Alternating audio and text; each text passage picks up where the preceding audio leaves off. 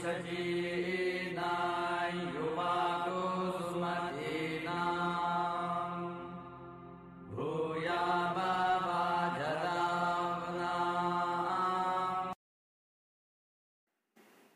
बंधुओं, हमारी नई पॉडकास्ट में आपका स्वागत है। अगर आपको ये पॉडकास्ट अच्छी लगे तो सबके साथ साझा करें।